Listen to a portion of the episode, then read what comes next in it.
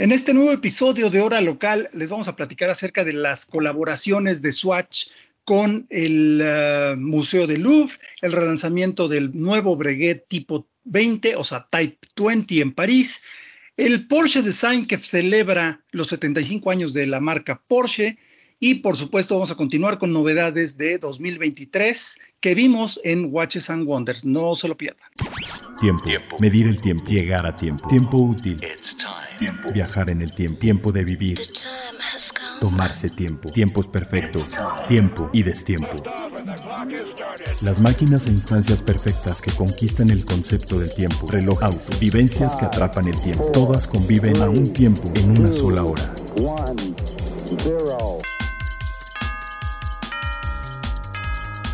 Hora local. Hora local. Hora local. ¿Qué tal? ¿Cómo están? Esto es Hora Local y ahora sí que su único podcast en español acerca de lo que más nos gusta, las cosas que hacen TikTok, es decir, la relojería. Yo soy Carlos Matamoros y me acompaña productor, amigo y además cómplice de Hora Local, Antonio Sempere, un auténtico reconvertido porque siempre le gustaron los relojes, pero ahora ya se nos envició. ¿Cómo estás, Carlito? Pues bien, acá este, desde, desde, otra ciudad. Ahora sí, tristemente, no estamos reunidos en el finísimo estudio. ¿Cuál era nuestra costumbre? Así que tendremos que disfrutar a la distancia, ¿no? De todos los hallazgos, de todas las novedades. Eh, pero pues esperemos que pronto se pueda ir resolviendo esta cuestión tecnológica de una manera más, más dúctil. Pero bueno, de momento el chiste es que estamos aquí y vamos a comenzar con A Tiempo. Lo último, lo, más reciente, lo, tenemos a tiempo. A tiempo. Así muy a tiempo tenemos la, reciente colección de Swatch, ya han salido otras más para la primavera y el verano y todo lo demás, pero la que más me llamó la atención es la colección de Art Swatch, que pues sacaron una nueva versión eh, de relojes con inspiración artística. Tenemos relojes con detalles, con la, por ejemplo, como el nacimiento de Venus de Botticelli, la gran ola de, de Kanagawa de Hokusai, por ejemplo, también el uh, Ishtar de Jean-Michel Basquiat y, por supuesto, de mis favoritos, este es el que más se me antoja, el Le Fils de l'Homme de René Magritte, que es el cuate con sombrero bombín y una manzana en la cara. Eh, que ese, yo creo que es el que más me gusta de todos. Pero también, por ejemplo, la gran ola de Kanagawa es un clásico. Incluso la parte trasera trae un instrumento náutico, pero además está impreso por ambos lados el reloj. Porque aquí todo el reloj es parte como de la obra de arte, como si hubieran eh, puesto un swatch transparente sobre la obra de arte y así nada más, pum, lo sacaron de, la colección, lo sacaron para, para, usarlo. La verdad me gusta mucho, hay varias versiones de, obras de Jean-Michel Basquiat y varias obras de René Magritte. Y la verdad, te yo me quedo con el de la manzana. También salieron los de Roy Lichtenstein, también este, más mirando el arte pop que también está muy, muy fregón, sobre todo los colores muy vivos, como suele ser el estilo artístico de, de este Lichtenstein, que quienes no estén eh, familiarizados con su arte, se inspiraba en el cómic, precisamente, ¿no? Para, Exacto, es como un gran acercamiento, ¿no? Sí, porque se ve incluso hasta los, los puntitos de las impresiones offset de los cómics de antes, ¿no? Que era como, daban la ilusión de color, ¿no? Este, está muy padre toda esta colección, yo la verdad, este, Estuve muy tentado unos días antes de, dejar México, por, pasé por la Swatch, en la obligada visita a, preguntar si tienen el, Mission to Neptune, que obviamente pues no ha dado frutos todavía, pero no. Por cierto, si alguien de ustedes ha visto, tiene por ahí un Mission to Neptune que le interese vender a un precio razonable, porque también no se trata de un Rolex Daytona, eh, que nos avise, porque el señor Sempere está interesado. Es el único que falta para completar. Y tenemos que hacer un videíto rápido de toda tu colección porque creo que nunca los he visto juntos. Bueno, sí, pero no es igual. Eh, la verdad, la verdad, este, sí, no es, no es lo mismo cuando ya los tienes y los puedes palpar. Pero volviendo al tema de la colección artística, está muy difícil decidirse por uno. ¿eh? O sea, los dos diseños que yo vi de Magritte están espectaculares. Tienen ese también de que, que dice eh, el, famoso cuadro de la pipa, que el original dice, esto no es una pipa, y aquí dice, esto no es un swatch, ¿no? O sea, está muy interesante. O sea, está, está divertido, vamos, la, la, cuestión. Y sobre todo, es un regalazo. O sea, le quieres hacer un regalo a alguien interesado en las artes y en los relojes con una personalidad así muy, muy desenfadada, pues por 2.100 pesitos que cuestan en México, pues no, no quedas nada mal. Es que Swatch se trata de eso, de ser divertido, ser diferente. Y al final de cuentas, digo, de haber nacido en 1985, ese tipo de cosas es lo que ha mantenido vigente a Swatch. Y no olvidemos que Swatch es quien es la marca que salvó a la industria relojera suiza. Y por eso estamos aquí y ahora platicando en 2023 acerca de la relojería y las locuras que sigue haciendo Swatch después de tantísimos años. Y bueno, ¿qué, seguimos? ¿Con qué seguimos? Tenemos también, ah, pues el relanzamiento del Type 20 de Breguet que está ocurriendo, acaba de ocurrir en París, desgraciadamente no anduve por allá, pero ya estuve viendo los nuevos modelos y más que nuevos modelos es como que darle un, o sea, sí son nuevos modelos, pues, pero no es un cambio radical. ¿Por qué? Porque es un icono.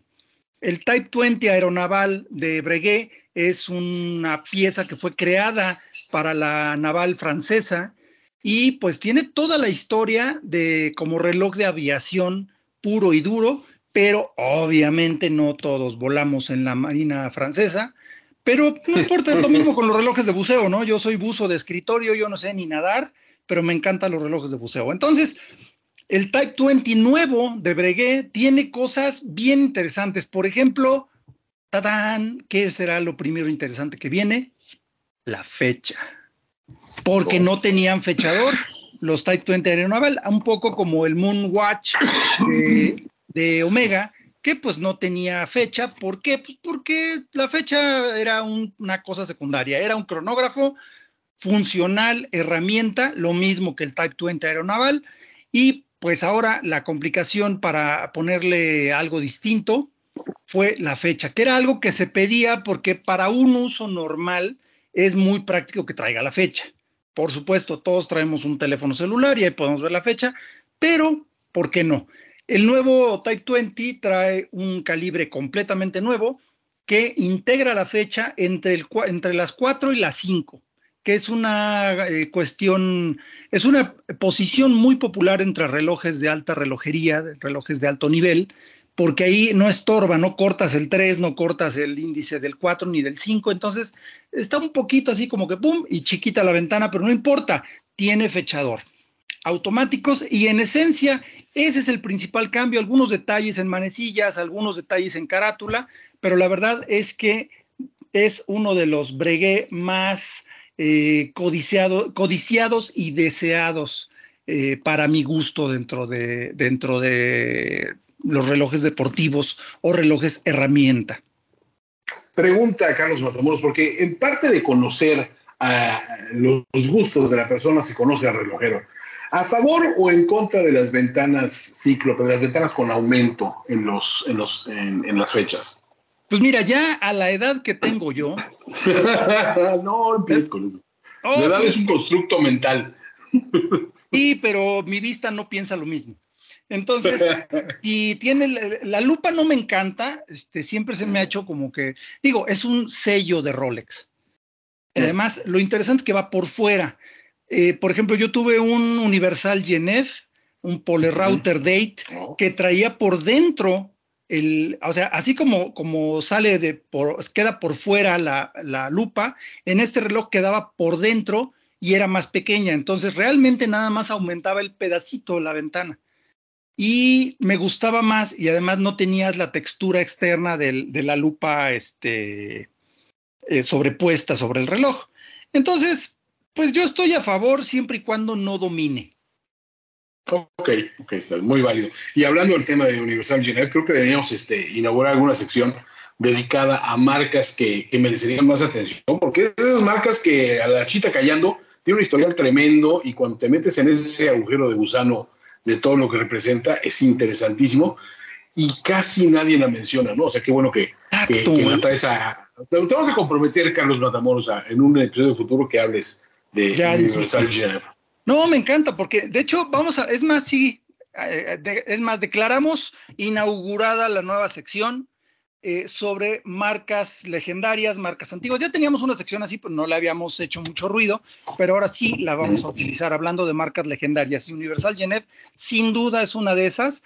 A, esa marca le debemos eh, las llamadas disposiciones B-Compacts o Tri-Compacts de los cronógrafos. Realmente ese era un nombre de modelo de Universal Genève. Cuando tenía dos contadores a las, a las 3 y a las 9, se les llamaba B-Compacts. Ese modelo se llamaba B-Compacts. Y cuando traía tres ventanas, o tres, perdón, tres contadores a las 3, 6 y 9, como es usual, como el Omega Speedmaster, etcétera, etcétera, ese es un Tri-Compacts. ¿Por qué? Porque el modelo de Universal Genève así se llamaba. Entonces, es una gran marca.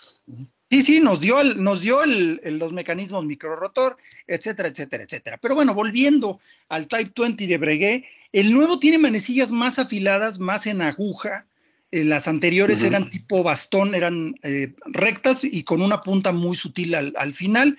Yo creo que se ve mejor con las manecillas así todas afiladas, porque me da una sensación de más precisión, porque apunta perfecto al, a cada índice o a cada marca de minuto. Uno que es un poco, este, digamos, excéntrico o obsesivo a la hora de ajustar un reloj, quieres que cuando pase el segundero por las 12, que esté marcando en el índice exactito. Y te avientas dos o, tres intentos. Sí. Te avientas dos o tres intentos. Pero digo, te avientas dos o tres intentos hasta que quede. Hasta que cae. Sí, sí, sí, sí. Entonces, la verdad es que yo siento que este, este nuevo, la nueva versión, la nueva edición del Type 20 Chronograph 2067, eh, pues ese quedó muy bien. También tiene un tono como envejecido en el luminoso de, las manecillas y, del, y de los índices para que se vea más vintage, que pues ahora sí que es un poco, a mí se me hace eso muy bonito, pero es un poquito como comprar unos jeans rotos, ¿no? Sí, exacto. Pero bueno, es, eso es para cada quien, ¿no? Esa es la, eh, una de las dos piezas. La segunda pieza es el Type 20 Chronograph 2057, que está más inspirado en lo militar. Eh, eh, tiene mucho que ver con aquellas 1100 primeras piezas entregadas a la Marina francesa a partir de 1955. Tiene igual los números arábicos y eh, las manecillas del tipo anterior, que son rectas con la punta al fondo. Y, por supuesto, calendario a las 4.30, que no era lo usual, pero ahí está. Ese es el gran cambio. Ambos tienen calibre nuevo. Y hablando del, de ese breguet, pues esas son las novedades.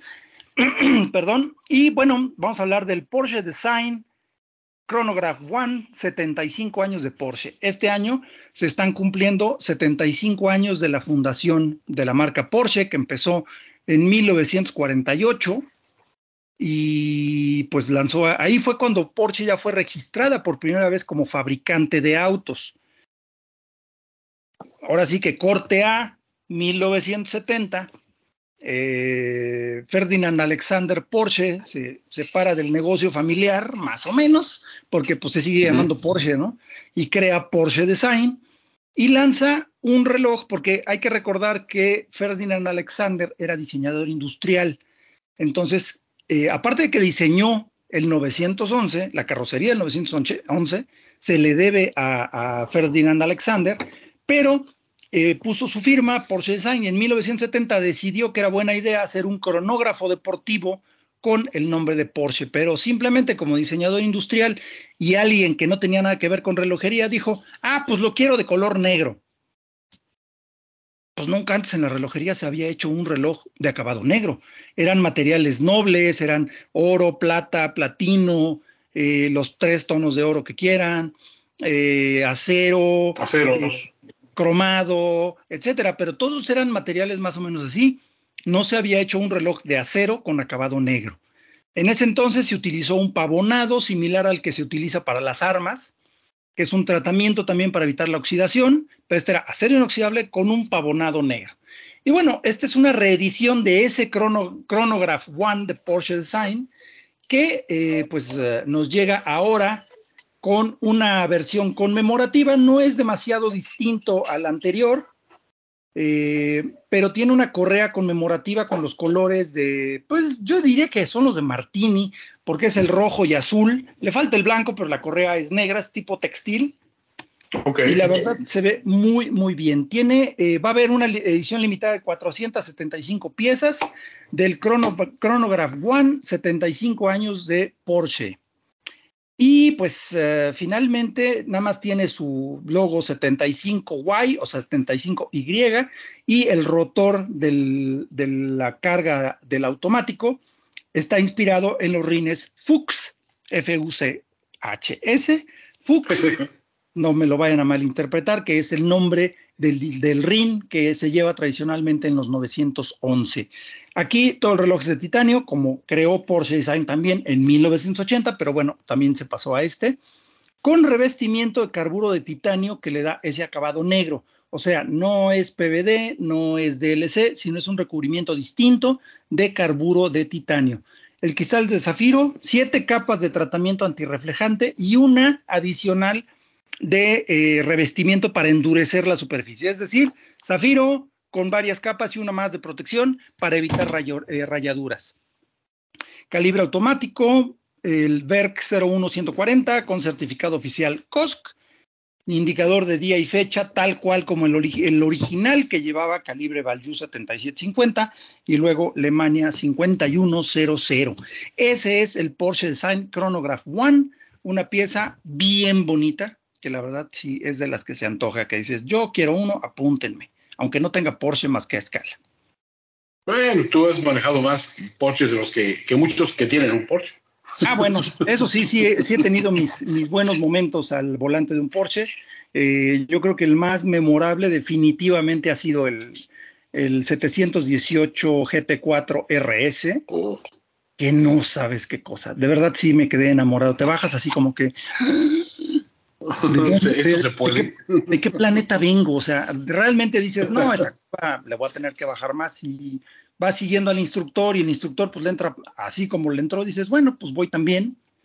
Y te, encuentras haciendo cosas que no pensabas, cuando subiste al coche no sabías, no pensabas que fueran posibles y de repente el coche te da ese nivel de confianza, una cosa increíble ese Porsche. Y bueno, pues yo creo que vamos a entrar en materia y vámonos a complicación. Más allá de la hora, un reloj puede ofrecer otras funciones que se conocen en el argot relojero como complicaciones. complicaciones.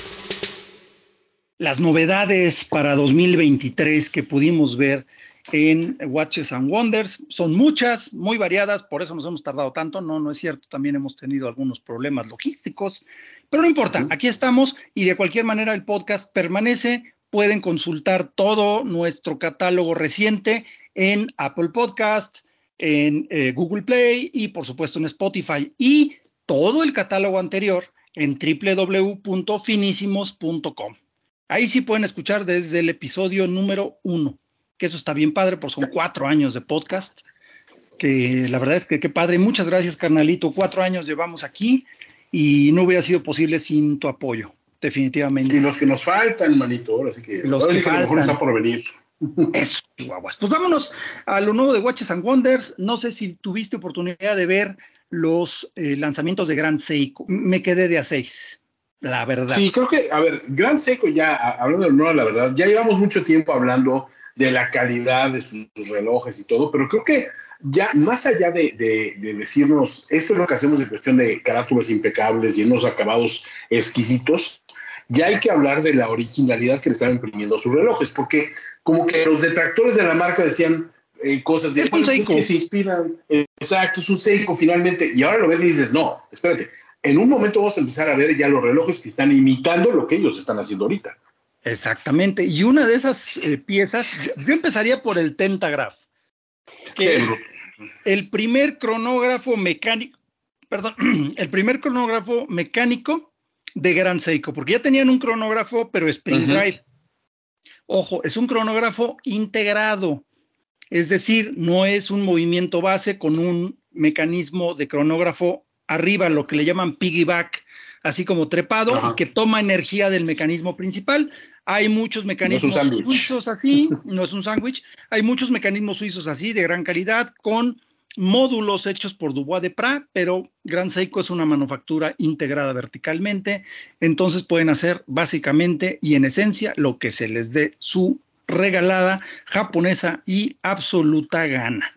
Entonces, el Seiko Tentagraph, la palabra Tentagraph dice ten porque divide el segundo en 10 partes, porque es de 36 mil alternancias, y el eh, es Tenta y Graph de cronógrafo, es decir, es un cronógrafo integrado con, eh, em, ¿cómo se llama? Eh, remontaje de cuerda bidireccional, es decir, muy eficiente el sistema de remontaje, como sucede en cualquier Gran Seiko.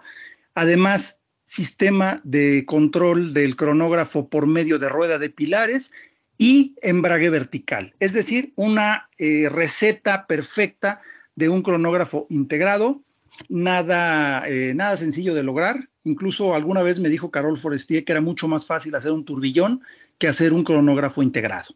O sea que el tipo de complicación era mucho más alta desde el, lado desde el punto de vista técnico. Entonces, este Tentagraph late a 36 mil alternancias. El anterior de Grand Seiko era eh, Spring Drive, que es un mecanismo sorprendente, increíble, pero es distinto. En este caso es un reloj completamente mecánico. Y el segundo es el SBGZ009, porque Gran Seiko y Seiko pues, se mueven por referencias, pero se le conoce mejor como el Majestic White Birch, o sea, arce blanco. White Birch es arce blanco, es una madera muy tradicional de los bosques cercanos a, donde, a, ¿cómo se llama? Cerca del monte Iguate, que es donde está el estudio de, White, de Gran Seiko, y pues empezamos con una caja de platino de 38 milímetros, o sea, no es un reloj muy grande, 38.5, pero el grabado de la carátula es hecho a mano, la carátula también es de platino. Lo interesante aquí es que la caja, que igualmente es de platino, continúa este grabado a mano que emula la madera del arce blanco. O sea, es así de, wow, o sea, es un abedul o un arce y la verdad es que índices y manecillas están realizados en oro blanco sobre la carátula de platino. Entonces es una cosa de locura. Además, aquí hay que tener un detalle bien importante. Esa textura hecha a mano no admite errores. Si el artesano falla o se le va chueca o el, el, ¿cómo se llaman? Este, las, ay, se me olvidó, se me fue el nombre de la herramienta que utilizan. Son como, este, para hacerlo. Sí, o sea, son como unas, como Gurbias, eso, Gurbias. Se le va chueca o algo, pierde la, dirección y hay que volver a empezar, comenzar con otra carátula en cero. Entonces, o sea, es más fácil encontrar un error en el, en el árbol, sí, o sea, una es más fácil, una cosa que, que, en la carátula. Exactamente, o sea, es una cosa increíble. El segundero, curiosamente, es de acero templado para dar ese tono azulado y diferenciarse de las manecillas eh, de la hora y los minutos. No tiene calendario, ¿por qué? Porque es un reloj purista y la verdad no podría importarme menos porque este reloj es para verlo, no para ver la hora. Digo, da la hora. No, totalmente. Sí, pero eso es diferente. Sí, o sea, la aguja templada color gris oscuro o gris azulado eh, la verdad es que se ve muy bien. Todo el estilo del reloj es monocromático porque pues el platino y el oro blanco tienen tonos similares. El oro blanco es un poquitín más cálido y tiene un calibre eh, especial, es eh, de tipo Spring Drive, es el 9RCO2 de cuerda manual, bien interesante. Y tiene una reserva de marcha de 84 horas, o sea, no te podrás producir mucho. Digo, no te vas a, a angustiar porque se detenga si no le das cuerda un día y solamente habrá 50 ejemplares de esta pieza. Este sí es muy limitado porque obviamente es un reloj que podríamos decir que es prácticamente una obra de arte y eh, pues habla mucho de lo que se trata Gran Seiko. Eh, Ahora, está de Gran Seiko, este, en México, digo, váyanse, dense la oportunidad de probar uno, porque es impresionante, digo, no, es, este modelo, no sé si llega alguno por acá o si ya llega vendido, pero al menos puede ser el White Birch original. O sea que ya, el Snowflake a mí me tenía perdido con, como decía yo, ese reloj. Después de probarme ese y de probarme el White Birch, dije, es que el White Birch es, es como un paso todavía más adelante, ¿no? Y después ver los acabados que me hicieron la caja con, con, con la continuación de, la captura, es, es brutal. Ya, ya es un nivel de hechura que dices de, de, artesanía, ¿no? Es otra cosa. Y por cierto, es, dense una vuelta a Perlón Cronos, ahí tienen la marca Gran Seiko. Podrán ver el White Birch y pronto estará disponible también el Tentagraph y, también el Snowflake.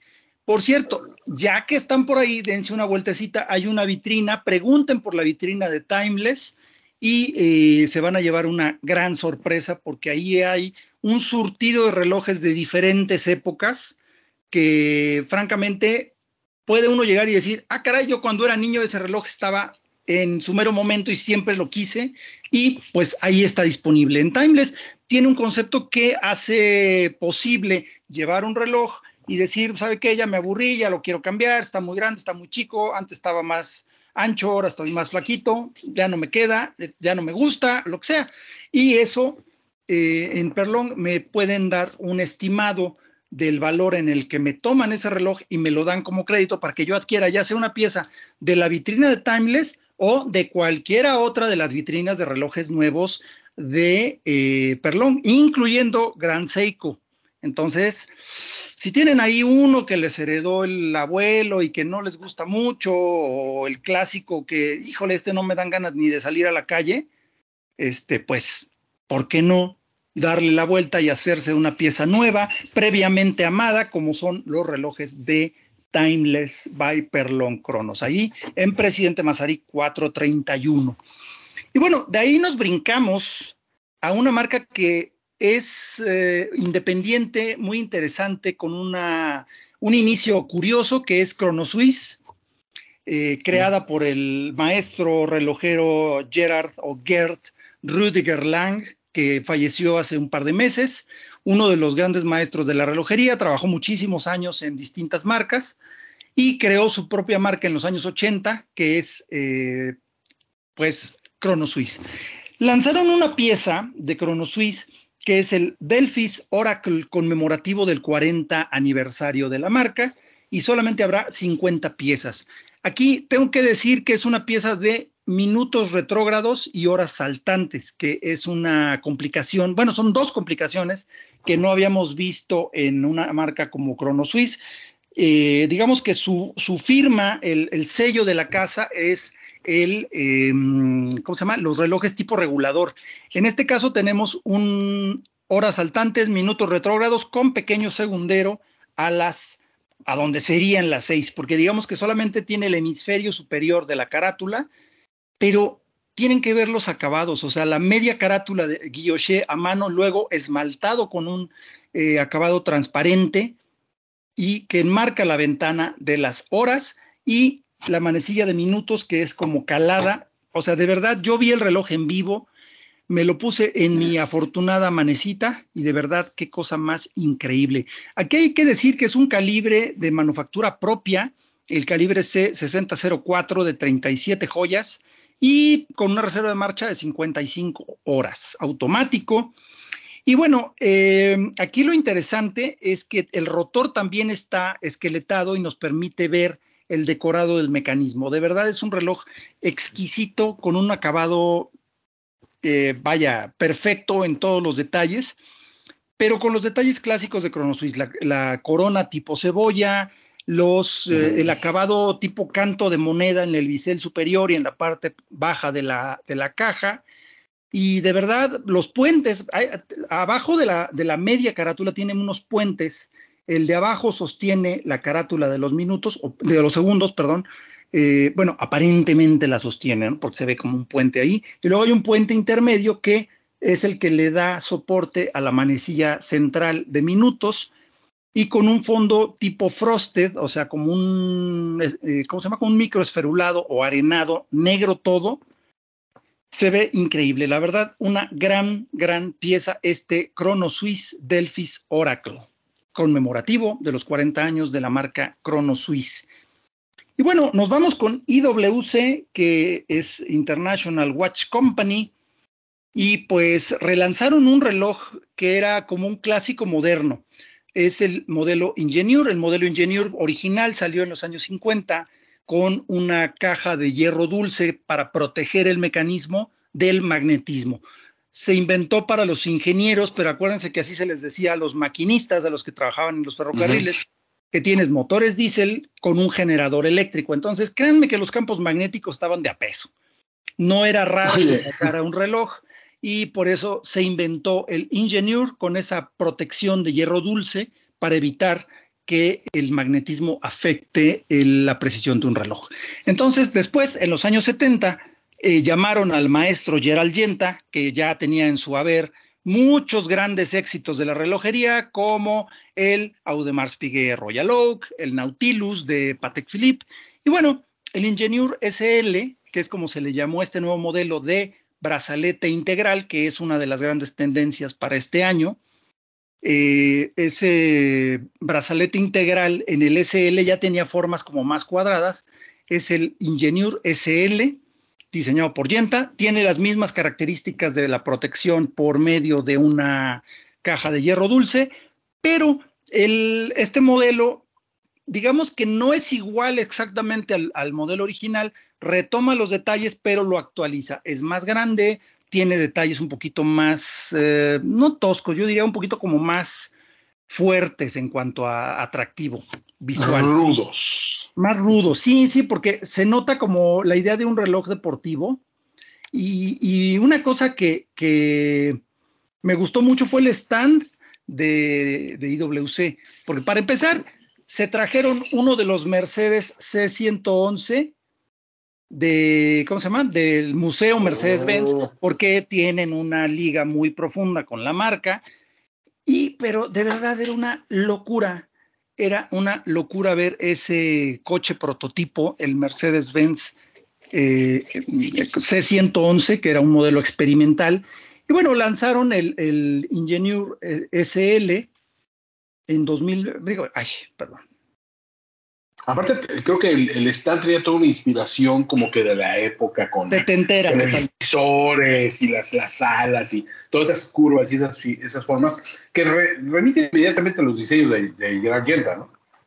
Sí, y curiosamente el, el, SL original de en los años 70 como que no gustó tanto, no fue así el super éxito. Fue un reloj muy atractivo a quien le gustaba, le gustaba mucho, pero no fue un super vendedor. ¿Por qué? Porque era muy grande 40 milímetros, cuando la norma era... ¡Oh, Dios! La norma eran 36 milímetros. También el Omega Speedmaster era un reloj muy grande de 40, 40 de 42 milímetros. Entonces, para esa época era como traer un reloj de, el reloj de la cocina. Pero bueno, 40 milímetros no era para tanto, eh, pues se le conoció como Jumbo por ese tamaño, ¿no? Ya en los años 90 empezó a, tener un poquito más de, de éxito y bueno, ahora ya el Ingenieur Automatic 40, que es el nuevo modelo, es el tamaño original, 40 milímetros, y bueno, eh, su bisel tradicional con cinco tornillos, que también es una, una firma de Yenta, eh, el bisel atornillado.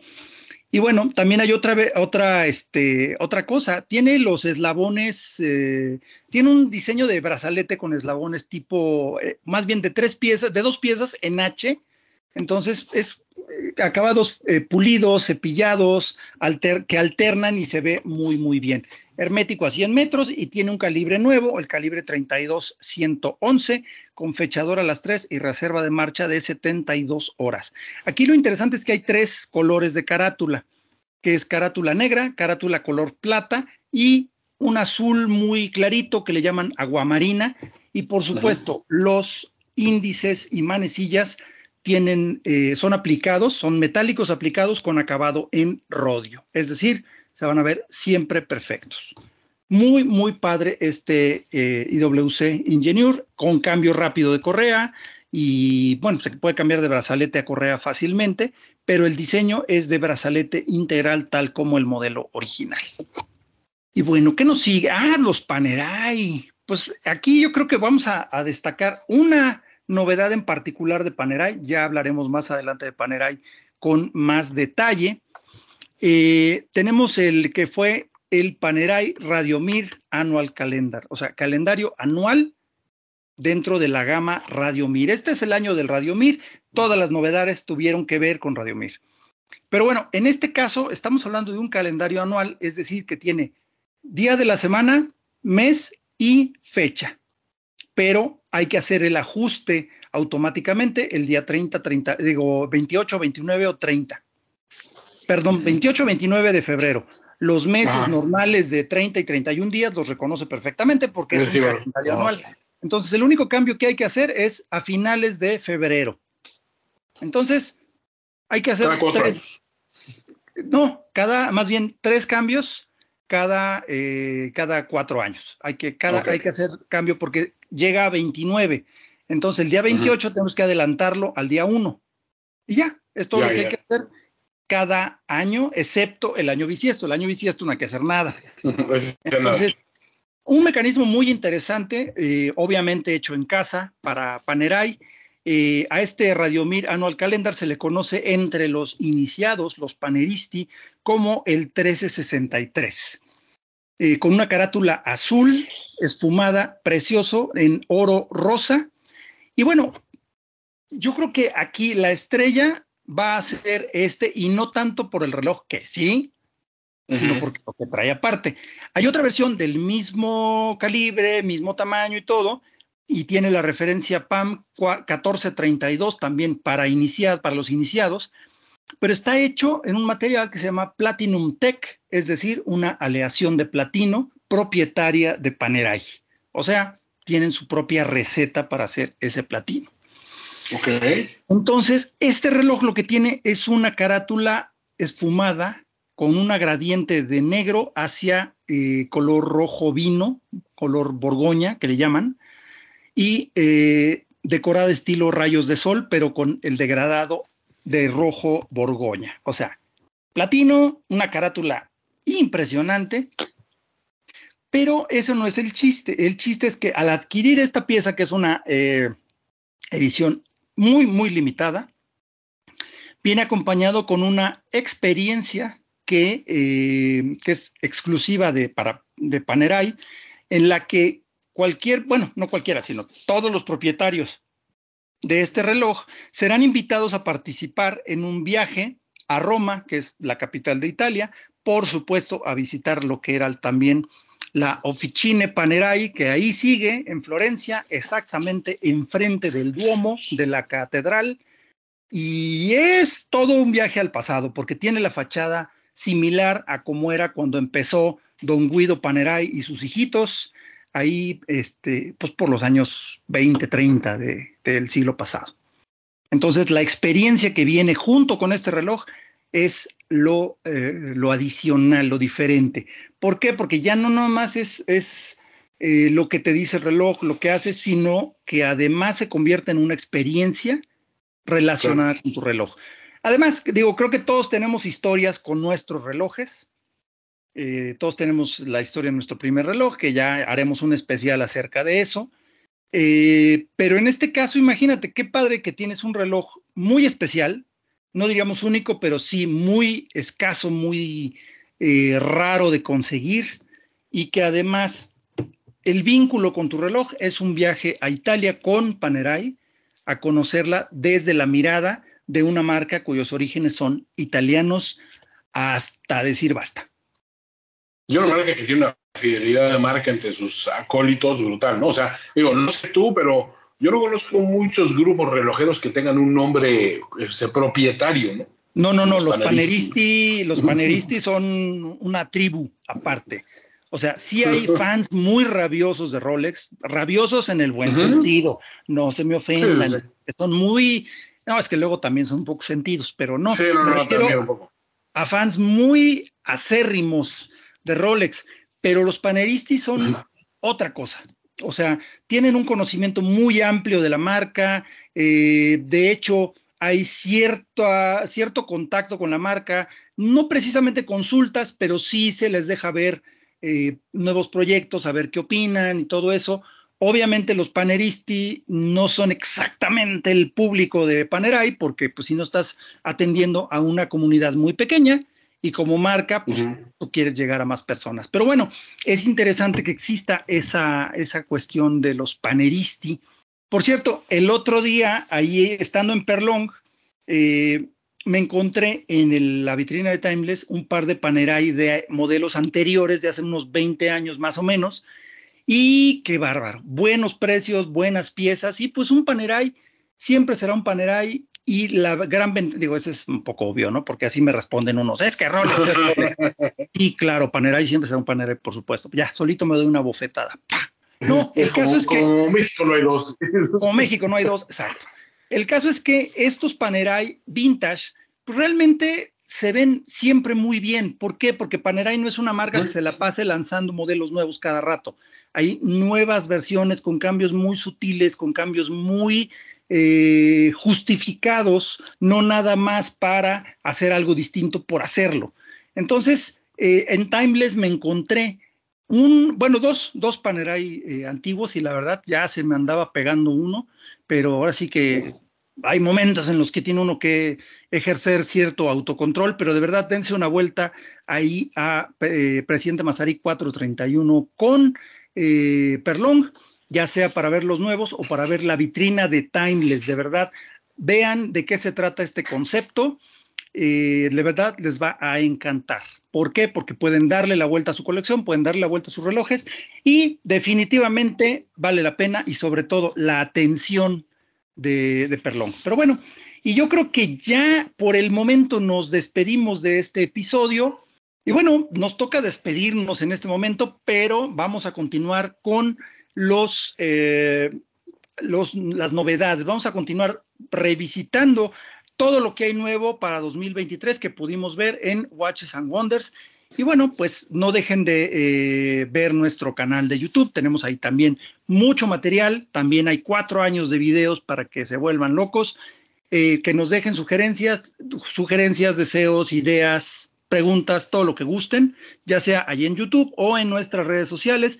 En Instagram y Twitter estamos como arroba hora-local, en Facebook como hora local MX y por supuesto aquí en el podcast. Me despido, soy Carlos Matamoros, esto es Hora Local. Nos vemos, Toño Sempere, productor y cómplice de este proyecto. Hasta luego. Bye. Esto fue Hora Local, el podcast de la maquinaria perfecta. Nos escuchamos en el próximo programa. Conducción y concepto, Carlos Matamoros. Productor ejecutivo, Antonio Semperi. Voz en Arturo Jara. Hora Local es una producción de finísimos.com.